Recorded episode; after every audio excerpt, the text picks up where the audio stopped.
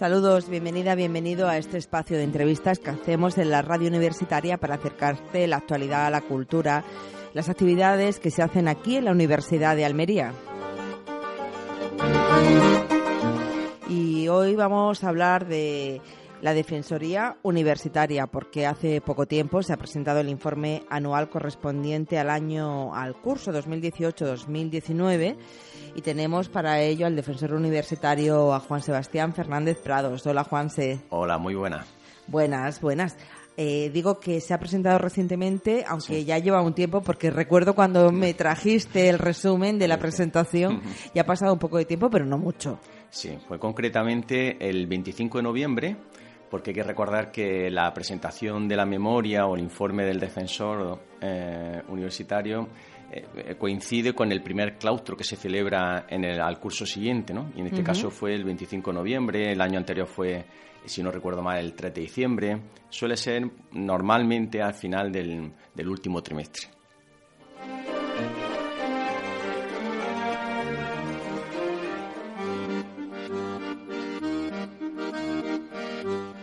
Bueno, pues como decimos, eh, presentado al principio de, este curso académico. Y además está bien que hablemos ahora, Juanse, porque como siempre tienes retos que planteas también, pues así vamos a ver cómo se están encaminando esos retos. Si te parece, hablamos de este informe, de los datos más significativos. Estuvimos cuatro meses sin defensor universitario porque terminaba el plazo, el mandato y había que esperar a la elección bueno, y coincidió también con los nuevos estatutos de la universidad y, cómo cambiaba también, digamos, el sistema eh, de funcionamiento de la defensoría. En este caso pasaba de tres años a, cinco años. Bueno, pues yo entendí que con buen criterio el equipo decidió que con el nuevo claustro, constituido a partir de los nuevos estatutos, pues lógicamente fuera aquel que se encargara de, elegir, eh, en este caso, la Defensoría, con lo cual yo estoy encantado porque hubo un respaldo importante allá por el mes de abril. Y en ese sentido, pues yo muy agradecido porque, bueno, fue una, en cierta manera poder refrendar un trabajo de los tres años anteriores y, bueno, y una confianza para los próximos cinco años, ¿no? queda un largo camino por delante. Sin embargo, en el periodo anterior también se hizo un gran trecho, muchas reuniones, eh, muchas eh, cuestiones para llevar a cabo. Me gustaría que nos hicieras un poco en balance, que ya estuviste aquí, hablaste también sobre ello, pero recordar un poco el balance de la etapa anterior y también eh, cómo se ha ido conociendo esa figura del defensor universitario en la propia universidad. Yo creo que es importante recordar que, ahí como tú apuntas, en el inicio de ese primer mandato, eh, de tres años, pues bueno, hay que recordar que previamente mm, no había defensor mm, en la Universidad de Almería durante tres años. Hubo, digamos, un gap, un hueco, que, bueno, que se notó porque no había eh, ningún tipo de infraestructura. Vamos, recuerdo que no había ni ordenador, ni espacio, ni apoyo administrativo. Mm, realmente fue el primer reto, el tener, digamos, una infraestructura mínima, ¿no? Y después, en segundo lugar, pues lógicamente había también otro reto importante que era la difusión, el, que la figura del defensor, pues bueno, pues volviera a tener un, un digamos, un conocimiento y una referencia en el contexto de la comunidad universitaria, eh, sin olvidar, bueno, el trabajo que hizo Antonio Pulido Bosch, que fue el anterior defensor, que la verdad es que estuvo el hombre muy amable, fue a visitarme para aconsejarme. Y uno de los consejos que me dio que realmente reconozco que me sirvió mucho para ese, también esos primeros años fue el retomar de una manera intensa la relación con el resto de defensores, especialmente con los andaluces, con los que realmente me, me, mostró, no solamente me mostró mm, su experiencia, sino que es que mm, me demostró la experiencia después de ir a las primeras reuniones de que había una muy buena sintonía, muy buen ambiente. Y lógicamente para un defensor novato en aquellos primeros años, para mí me resultó pues de vital importancia, contrastar, consultar con ellos pues mil dudas que tenía ¿no? en esos primeros años. Yo creo que me puedo poner perfectamente en tu lugar porque nosotros en las radios universitarias tenemos también una asamblea de radios y para mí desde el principio, desde los inicios siempre ha sido fundamental estar ahí, conocer, contrastar y, y, bueno, y saber que no estás loco, ¿no? Sí, y sobre todo porque mm, yo siempre lo digo, cuando se aborda si algún problema o cuando me plantean alguna cuestión que uno le ve de, más calado y dicen, este problema no lo tenemos solamente en la Universidad de Almería, es normalmente seguro que también lo tienen el resto de universidades y por proximidad y porque estamos dentro de un distrito único andaluz, pues la andaluza pues especialmente un referente, ¿no? Y claro, automáticamente me sale hacerle consulta y hacía muchas consultas y por eso, por, supuesto, no faltaba ninguna de las reuniones. Sigo sin faltar ninguna de las reuniones que hay, no solamente a nivel andaluz, sino a nivel estatal en la CEDU, que es una especie de parecido, un paralelo a, la CRUE, ¿no? Que es la Conferencia de, Estatal de Defensores Universitarios. La CRUE es de rectores. La CRUE es de rectores y la CEDU es de defensores. Y nos reunimos también como mínimo una asamblea a, cada dos años y entre medio, en el año y medio, pues normalmente hacemos una, una especie como de sesión formativa muy interesante. Además de esos consejos del anterior defensor universitario, hemos dicho que hubo un, periodo de tres años donde eh, se había perdido esa referencia fundamental. Eh, además de tener ese apoyo de otras eh, defensorías andaluzas, tú te das cuenta de que hay que hacer una campaña enorme para dar a conocer, para que los estudiantes, los profesores, el personal de administración y servicios, porque el defensor universitario es para toda, la universidad, toda la comunidad, sepan que estás ahí y, cuáles son tus funciones. Sí, ahí yo creo que se hizo, bueno, aparte de, de, aprovechar todavía el material que dejó Antonio Pulido, es decir, que ahí había todavía trísticos, carteles, que, bueno, pues ya se han agotado, porque la verdad es que quedaron muchísimos, pero en cualquier caso se agotaron aprovechando pues cualquier tipo de encuentro y demás. En ese sentido tengo que reconocer que desde el minuto uno hubo un apoyo del vicerrector de estudiante importante a la hora de contar con la defensoría cuando había algún curso de formación de representantes estudiantiles. Para mí es muy importante, procuro lógicamente asistir a cada vez que tenga una invitación por parte de los representantes estudiantiles porque Mm, yo creo que es uno de los colectivos que hay que mimar más por parte de mm, no solamente el equipo de gobierno de la universidad, sino yo creo que por toda la comunidad universitaria, porque tener una estructura viva, eh, tener, digamos, un, estudiantado articulado, vertebrado, pues es fundamental para que, digamos, mm, eh, funcione democráticamente la universidad. Bueno, pues tengo que reconocer ese contacto con el vicerrectorado, esas posibilidades que se me ofrecían a través de, los cursos de representantes, incluso de los cursos de voluntariado, que también me siguen invitando y, para mí también es una oportunidad de contactar con, los estudiantes más vivos, más activos, ¿no? Y después también tengo que reconocer, también era importante para mí las rondas de, de consultas, de visitas, de informes con, pues, con las distintas juntas de personal, tanto de, de PDI como de PAS, pero en cualquier caso tengo que reconocer que aunque se están dando pasos poquito a poco, ¿no? Para que, como tú apuntabas, que, se recuerde que la figura del defensor universitario es para toda la comunidad universitaria, para todos los sectores, pues bueno, pues mayoritariamente las consultas, peticiones, quejas y demás mm, vienen fundamentalmente del sector estudiante. Y ahora poquito a poco, pues los profesores cada vez hacen más consultas y el PAS, pues mm, poquito a poco se, van dando pasos. Yo creo que ahora mismo el sector PDI pues, entiende que pues, consulta mucho. A mí eso me, agrada, ¿no? Cuando algún director de departamento, algún decano llama para consultar y cómo ve este asunto, etcétera y por supuesto porque hay muchas cuestiones que hay que hacerlo en colaboración ¿no? con profesores cuando eh, tratamos temas de yo, yo, lo, yo lo agradezco porque eh, una de las cuestiones fundamentales también para el aprendizaje en esos primeros años de la defensoría es poder recibir mm, o captar, como yo digo, las sensaciones, los problemas, lo que le duele a la comunidad universitaria, ¿no? que al fin y al cabo lo que entiendo yo que también el defensor universitario tiene que ser receptivo a la hora de poder velar por los derechos y la calidad universitaria, que al fin y al cabo lo que refleja el estatuto de la universidad. Pues si te parece, Juanse, vamos a eso, a lo que duele a la comunidad universitaria. Los estudiantes siempre suele ser así. Ahora nos dices en este informe, creo que también se refleja lo mismo. Los picos de exámenes, el tema de los, eh, las evaluaciones, ese suele ser el mayor dolor. Sí, eh, viene a coincidir así durante, este sería, digamos, el cuarto informe y que tanto en el porcentaje del sector que más acude a la defensoría, como digo, aproximadamente el 80% suelen venir de, estudiantes.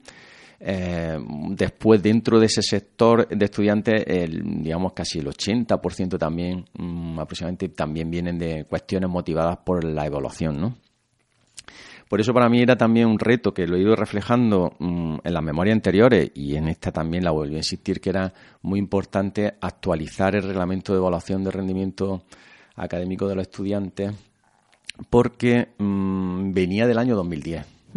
Y no solamente eso, sino que los intentos de actualización han sido, digamos, pequeñas modificaciones, ¿no? Y también porque veía un déficit que era importante, que era el desconocimiento que se tenía de, este reglamento, ¿no? que muchas veces, como le pasa a las asociaciones y pasa en muchas entidades, cuando hay problemas es cuando uno se acuerda de que existe una normativa. ¿no? Sí, que hay estatutos, a ver qué dicen, a ver qué pusimos aquí, ¿Qué pusimos aquí para, copia pega igual, ¿no? Exactamente, para resolver este problema, ¿qué dijimos en la norma? ¿no? Y yo creo que eh, el trabajo de recordar, oye, esto hay que reformarlo, hay que actualizarlo, el mandar correo electrónico cuando se estaban mm, haciendo las guías docentes de la Defensoría para recordar, oye, interesante cuidar la parte de evaluación, pensar que al fin y al cabo en las guías docentes pues los estudiantes se van a acordar de ellas si hay algún problema. De, la misma manera del reglamento, que al fin y al cabo no puede haber mm, disonancia o, desacuerdo entre el reglamento y lo que uno ponga en la guía docente, etcétera, o en las prácticas que uno tenga después de lo que es la evaluación, ¿no? Pues todo eso yo creo que ha sido definitivamente para que este curso eh, bueno, Ese es pues uno de los retos, que tenéis ahora. Exacto. Y este curso ya se ha puesto. Ese reglamento de evaluación. Exacto. Pero ya se ha puesto en, funcionamiento, digamos, lo que va a ser el nuevo reglamento, el trabajo para hacer el nuevo reglamento. Exacto. Ahora ha habido una comisión que empezó a trabajar desde final, justo, justo después de, presentar este informe, la, la vicerrectora de estudiantes eh, convocó a una comisión para eh, una comisión en este caso donde estaban lógicamente participando tanto estudiantes como profesores y también lógicamente también había PAS y también me invitaron a mí. Eh, digamos yo creo que ya dos tres reuniones para ir actualizando el reglamento mm, porque incluso había cuestiones que había que eliminar donde que era mm, normativa antigua referencia al antiguo sistema de, diplomatura, licenciatura. Es decir, mm, había que actualizarlo necesariamente porque había cuestiones que no que estaban ya fuera de lugar. No solamente que es que había que solucionar un tema que para mí era muy, muy, muy importante, que era el tema de la conciliación, que ahora si quieres lo, lo, comentamos más despacio.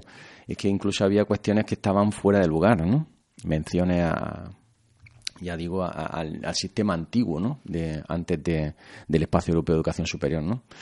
En ese caso, pues bueno, mm, quería hacer especial mención también, como decía, al tema de la conciliación, porque era una de las cuestiones que también llegan mucho allí a la, a la Defensoría, que son estos casos de, estudiantes que, que trabajan y estudian o tienen responsabilidades familiares y estudian y que muchas veces pues le resulta complejo la, la, conciliación.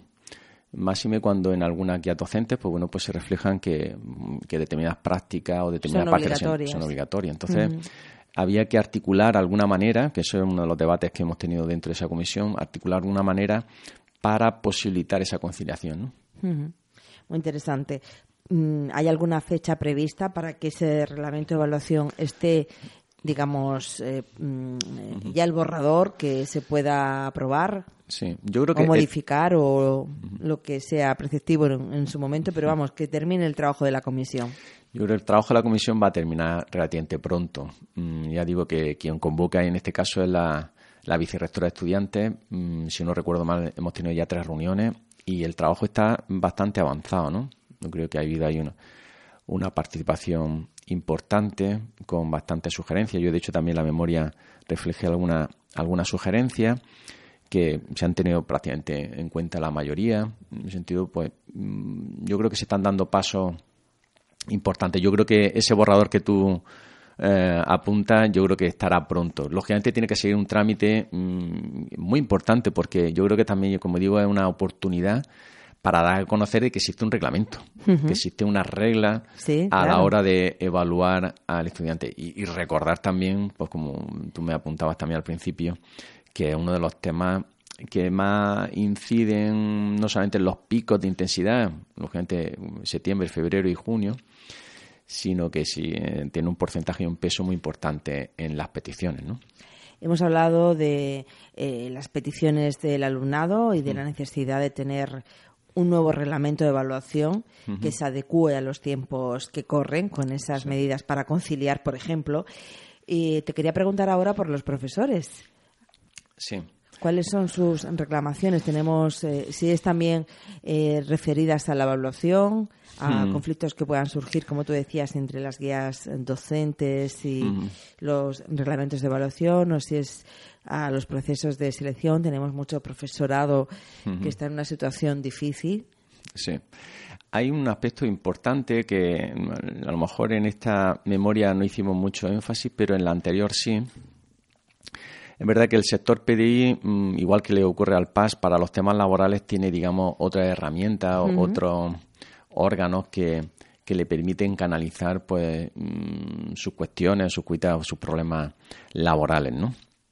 Entonces, normalmente lo que llega allí, aparte de esas consultas, como apuntaba antes, del PDI, para a la hora de cómo interpretar eh, el reglamento o cómo resolver alguna cuestión, mm, que ya digo que es de agradecer que, recibir esa esas consultas, porque no solamente refleja una cierta confianza, sino también, ya digo, para la Defensoría significa un feedback importante a la hora de aprender dónde están esas cuestiones, dónde hay esas dificultades, ¿no? Eh, hay una, un apunte también interesante a la hora de, algunos profesores que se han acercado allí a la Defensoría, que ya digo, está más reflejado a lo mejor en la, en la memoria anterior, que es el tema de la convivencia. Los conflictos de convivencia entre mm, profesores y estudiantes, ¿no? Un conflicto en el sentido de decir de, em, de malas respuestas, de, de comportamientos poco adecuados, eh, de tensiones eh, que están dentro de ese marco, como decía, de, de la convivencia, ¿no? Eh, que también hay entre estudiantes. básicamente lo he apuntado yo creo que el año pasado porque tuve varios casos, ¿no? En el contexto de, de las redes sociales y de y de, los grupos de WhatsApp, ¿no? Pero en este caso hay también algunos profesores que llaman la atención de algunos comportamientos eh, de estudiantes que, vamos a decirlo de una manera suave, están fuera de tono, están salidos de tono y que yo creo que también reflejan una, una cuestión que yo creo que es importante recordar y que también está pendiente por actualizar, pero que no es competencia directa de la universidad, que es el, el, digamos, había un, reglamento que es del año 50, de la época de Franco, reglamento disciplinario, esos términos un poquito em, impositivos, negativos, punitivos, ¿no? Pero que de cierta manera yo creo que sí puede ser resultar interesante que, que los estudiantes sepan que determinados comportamientos pues mm, son punibles. Eh, decirle una palabra fuera de tono eh, rozando el insulto o pasando el insulto a un profesor, eh, o el último caso que me ha llegado, falsificar una firma de un profesor. Eh, son cuestiones que, que, son punibles, ¿no? Y yo creo que, bueno, pues está pendiente por el gobierno desde el 2010 que se aprobó el Estatuto del Estudiante donde reflejaba que era importante establecer un reglamento disciplinario porque además que hay otro problema que muchas veces tengo que recordarle a algunos profesores que si hay un comportamiento fuera de tono, deberíamos de canalizarlo por una vía. No podemos utilizar mm, los sistemas de evaluación donde estamos midiendo el, rendimiento de los estudiantes o evaluando el rendimiento de los estudiantes como una herramienta para castigar determinados comportamientos. Y ahí yo creo que es importante por eso, porque muchas veces se confunde eso Mm, esos planos. Bueno, pues elevamos esta petición al nuevo ministro ¿no? de Universidades, a Manuel Castells. Pues yo creo que es un tema importante porque ya digo, eh, es competencia eh, porque viene reflejado, yo digo, en el Estatuto del Estudiante, que es del año 2010, a ver, se aprobó en el BOE, y decía que en un plazo, y no recuerdo bien si era un año, tenían que haber aprobado un régimen, ese, actualizar ese régimen disciplinario que, repito, que es del año 50, de la época de Franco. Bueno, aquí en la universidad, eh, perdona Juan, que no quiero que se me pase, es verdad que no hay competencias, pero sí hicisteis el año pasado, bueno, mm, no sé si el año, creo que sí, que es del curso pasado, el código ético. Sí, el código ético lógicamente está en positivo. Mm, ahí no, no se deriva, eh, el reglamento mm, disciplinario es una norma, el código ético digamos que es una orientación, un conjunto de principios que tienen que inspirar el buen hacer mm, de cualquier miembro de la universidad, de la comunidad universitaria, ¿no? Es decir, que es verdad que posiblemente el código ético respondía a esa necesidad de alumbrar algunos criterios, repito, valores en positivo, principios orientadores de la buena convivencia, de la buena orientación del quehacer de cualquier miembro de la comunidad universitaria, ¿no? En esos siete ocho principios. Y en cualquier caso, mm, tengo que, que, decir que queda ahí un trabajo de difusión, pero en cualquier caso no, era, no es un instrumento que tenga la intención de lo, un régimen disciplinario para nada. Eh, repito, la idea era en positivo, todos los valores como que estaban reflejados en el código están en positivo, no está desarrollado más allá de un parrafito. Y tengo que reconocer y recordar que hubo ahí un trabajo casi de un año, de una comisión en la que estuvimos pues paritariamente en los sectores de la universidad elaborando ese código ético con muchísimo cariño. Yo tengo que, también darle un agradecimiento y un reconocimiento a todos los miembros de esa comisión, que yo creo que fue una labor que no solamente en el resultado fue positiva, sino en el camino, porque hubo debates muy intensos e interesantes ¿no? a la hora de resolver cuestiones como una coma.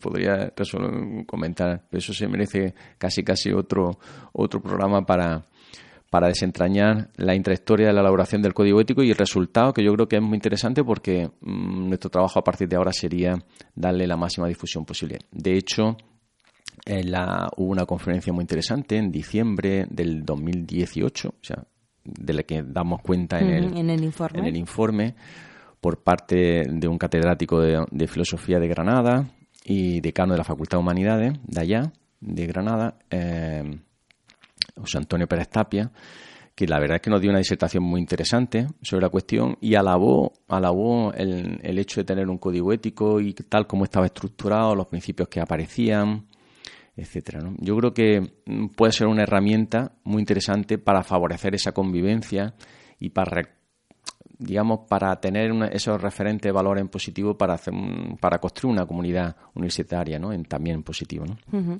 Para sentirse orgulloso a partir de esos valores, ¿no? Exacto. Que, que, impregnan eh, el campus. Bueno, y vamos a ir terminando ya, si te parece, Juanse, pero hay otra cuestión que tienes aquí en este informe, que es el estudio comparativo de servicios y centros de orientación y apoyo psicopedagógico en Andalucía. Y hablábamos antes de empezar esta entrevista que el tema de la orientación es muy importante, que es verdad que existe la orientación laboral, que a través de los programas de orientación de la Junta de Andalucía eh, lleva a cabo la Fundación de la Universidad de Almería, aquí en el campus universitario. Es verdad que hay un, servicio de orientación dentro del Vicerrectorado de Estudiantes que la orientación se ejerce también desde las distintas facultades. Cuando un alumno o una alumna, pues a lo mejor está perdido, no sabe si cambiar de carrera, de asignaturas, qué elegir, etcétera. Pero veíamos que igual hacía falta incidir más porque venimos de un sistema de educación donde supuestamente, y así es en general, eh, tienes ese servicio de orientación educativa y aquí pues eh, está como más disperso o, o a lo mejor no se le se, le, se, puede mejorar de alguna forma. en, la universidad me refiero. Aquí me refiero en la universidad en general. Bueno, este tema me viene motivado por dos necesidades que, he ido detectando estos últimos años. en primer lugar, porque desde allí, desde la misma defensoría, eh, muchas veces he tenido que hacer un, ejercicio de reflexión y digo, vamos, yo tengo que velar por los derechos, ¿no? Pero estas consultas que me están poniendo encima de la mesa eh, tiene más que ver con un orientador un orientador. Cuando te llega un estudiante, es que no sé cómo cambiarme de, de, carrera, tengo problemas para cambiarme de título, yo quería hacer esto y al final tengo que hacer esto otro, ¿cómo lo hago? tal O aquellos que vienen diciendo, fíjate, no tengo plaza en los másteres, esto es una injusticia, no sé qué. Eh, no, y después le tienes que explicar la diferencia entre un máster oficial y los que no, no lo son. Eh, o lo que son los habilitantes, etcétera, ¿no? Entonces eh, me venía a la cabeza y yo aquí, más que de defensor, lo que estoy aquí de orientador, ¿no? y, se me quedaba esa duda. Y después había otra cuestión importante que a veces se nos escapa en la, comunidad universitaria, ¿no? Cuando, cuando me llegan muchos estudiantes, cuando me dicen, pues no tenía ni idea. Eh, tenemos que recordar que la, institución universitaria cada vez más compleja. Hacer una carrera o hacer un grado, un máster, un posgrado, el sistema universitario cada vez más complejo los mismos profesores lo reconocen, ¿no? el horario mismo ya es una locura, ¿no? mucho más complejo de como lo teníamos antiguamente hace 15 años, ¿no? Es decir, que el sistema se ha ido haciendo más complejo. Hay demandas de los estudiantes por, realmente tener una orientación en toda su carrera académica, ¿no? Desde la entrada, un paso muy importante que es del grado al posgrado, un, paso, un tránsito que se merecería una atención privilegiada, ¿no? De hecho, mis compañeros, por ejemplo, del servicio de orientación siempre lo dicen, que no hay que esperar al final para mm. ir a ese servicio de orientación, que vayan antes, porque en realidad planificar los estudios también estás planificando tu futuro profesional. Yo me acuerdo de una de las cajas que llegaron allí, eh, en tromba casi allí a la Defensoría, que fue el tema de, de la eh, certificación acreditación del B1 para poder eh, titular, si no, no podía titular, ¿no? Y claro, mm, había muchos que llegaban al cuarto y no habían prestado atención a ese tema y tenían que dedicar después un año extra, un curso extra, solamente para acreditarse el B1. Y una de las conclusiones fue precisamente esa, es decir, es que ya desde primero hay que decirle, oye, es que no vas a poder terminar la carrera si no tienes el B1. Y hay que esperarse que posiblemente ya dentro de poco sea el B2, ¿no? Del idioma que sea. En cualquier caso, eh, claro que hay que hacer un trabajo cuanto antes mejor, ¿no? Y también lo más profesional posible, porque, como digo, la, el trabajo de, de, orientación, yo buenamente alguna vez lo hago allí, digo, muchas veces yo aquí estoy haciendo orientador con mis conocimientos parcos que tengo como profesor, pues es verdad que con 25 años ya aquí en esta casa, pues uno orienta, ¿no? Pero te das cuenta que ese toque profesional esa, esa estructura que haría falta a nivel técnico para articular un programa o programa que llevaría un servicio de orientación completo, pues donde mm, yo entiendo que, que analizando someramente lo, lo, que hay aquí en la Universidad de Almería y con lo que hay en otras universidades, pues yo creo que también ahí hay un recorrido importante que podría hacer todavía la Universidad de Almería, ¿no? Pues eh, con eso nos, nos quedamos. Son eh, retos de cara al futuro y solamente ya para terminar hablar de ese reglamento de la Defensoría que también es un reto de cara al futuro. ¿Qué queréis que contemple ese reglamento? Bueno, el reglamento eh, lógicamente se tiene que actualizar porque al aprobarse unos nuevos estatutos, pues lógicamente ahí aparecen una serie de artículos relacionados con la Defensoría en los que tiene que casar o tiene que contemplarse en este reglamento que también, pues como digo, tiene que actualizarse. ¿En qué sentido? Pues mm, ya el estatuto apunta a, la figura de los adjuntos. Es decir, que una de las cuestiones por las que yo también me presenté en la Defensoría es que, y me, he dado cuenta también estos años, que muchas veces este es un trabajo muy solitario. Y, dilucidar o darle salida o transformar alguno de los problemas en sugerencias o en propuestas de mejora la verdad es que eh, depositarlo en una cabeza a veces es bastante complejo y yo reconozco que, a mí a veces me, me, lleva a calentarme un poquito la cabeza más allá incluso del horario de la universidad, ¿no? Y en ese sentido, pues bueno, pues esa idea de, colegialidad a la hora del funcionamiento de la Defensoría ya viene reflejado en el estatuto, con dos adjuntos, uno que sea del sector, los otros, los adjuntos que sean del sector distinto al que sea el defensor, si el defensor es PDI, pues los adjuntos tendrían que ser estudiante y PAS.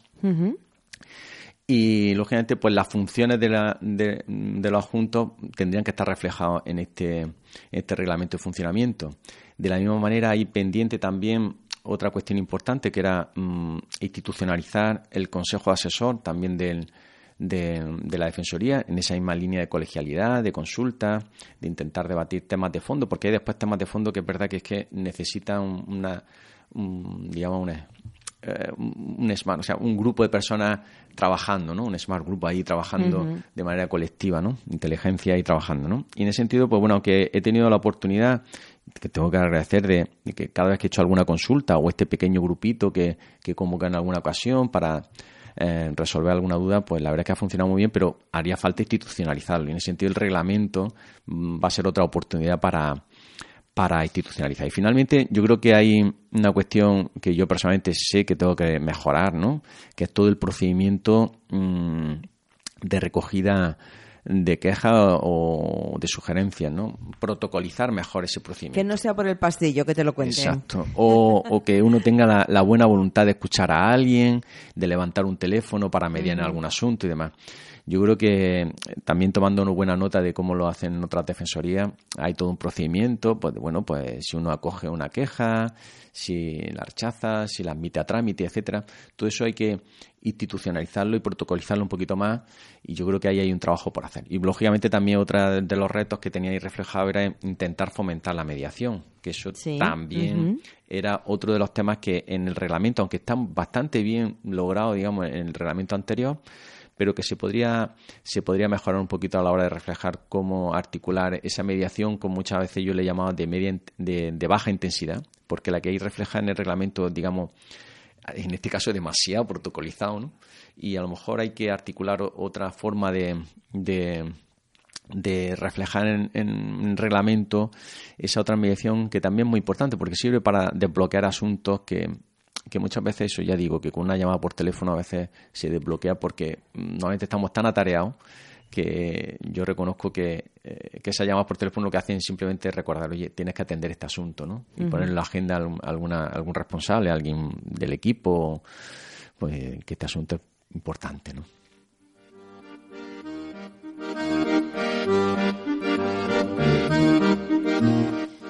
Pues se nos ha pasado el tiempo charlando con Juan Sebastián Fernández Prados, defensor universitario de la Universidad de Almería. Había venido para hablarnos de este informe que se presentó en noviembre, que da cuenta del curso 2018-2019. Hemos hablado también de los retos de futuro, de lo que queda por hacer como objetivo ese reglamento de la Defensoría renovado, el reglamento de evaluación tan importante para la comunidad universitaria, importantísimo.